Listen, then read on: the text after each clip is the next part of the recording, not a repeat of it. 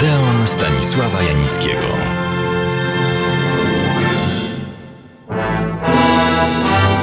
Przed tygodniem opowiedziałem, przypomniałem treść powieści Bolesława Prusa i filmu Jerzego Kawalerowicza Faraon.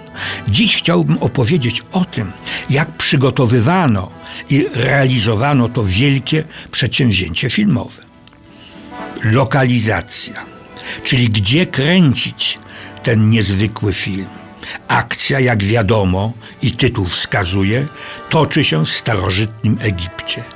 Plenery tam wspaniałe, ale koszty wielomiesięcznego pobytu, utrzymania ekipy i statystów, koszty transportu itd., itd. przerosły nasze możliwości.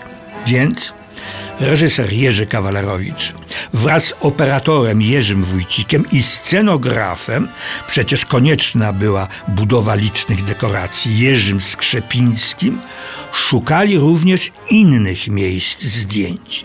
Ostatecznie skończyło się na pustyni Kizł-Kum i mieście Buchara w Uzbekistanie, naszej pustyni błędowskiej, jeziorze Kisłajty niedaleko Giżycka i w okrojonej już skali również skończyło się na plenerach w Egipcie, konkretnie w Luksorze i Kairze.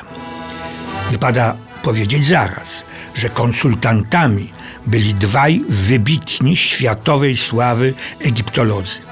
Profesor Kazimierz Michałowski z Uniwersytetu Warszawskiego i Shadia Abdel Salam z Instytutu Filmowego w Kairze. Tak na marginesie, ten drugi był konsultantem przy realizacji hollywoodzkiego supergiganta Kleopatra.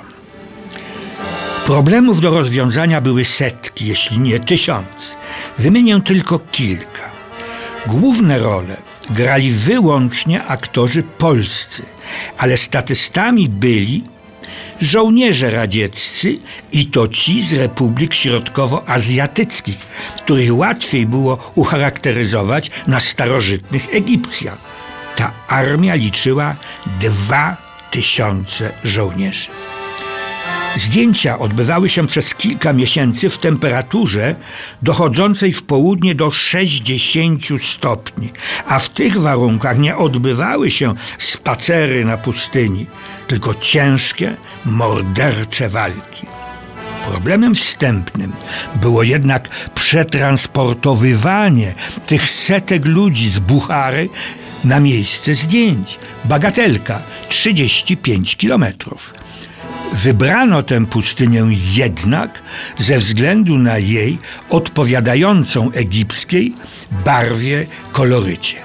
W trakcie zdjęć okazało się jednak, że nie wzięto pod uwagę, że ta pustynia składa się z ruchomych piasków i wybór miejsc zdjęciowych musiał się zmieniać z dnia na dzień. Dla zobrazowania przygotowano i użyto innymi 13 tysięcy strzał, 700 łuków i 2400 włóczni, 3000 tarcz, 600 maczuk, 1000 toporów i 1000 mieczy. Wykonano 3000 par butów, 3000 peruk, 60 kompletnych szat kapłańskich. Przed 50 laty rozmawiałem z reżyserem Jerzym Kawalerowiczem. Tę rozmowę zacząłem od pytania, skąd w ogóle ten pomysł na realizację właśnie faraona Prusa. Oto fragmenty jego odpowiedzi. Czytałem tę powieść w szkole jako lekturę, obowiązkową. Dokładnie nie pamiętam, wiem tylko, że nie przeczytałem jej do końca.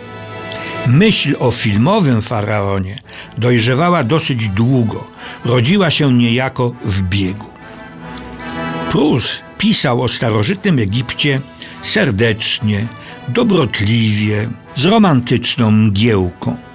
Istotnie, był to kraj potężnych, pięknych świątyń, ale także najstraszliwszych tortur.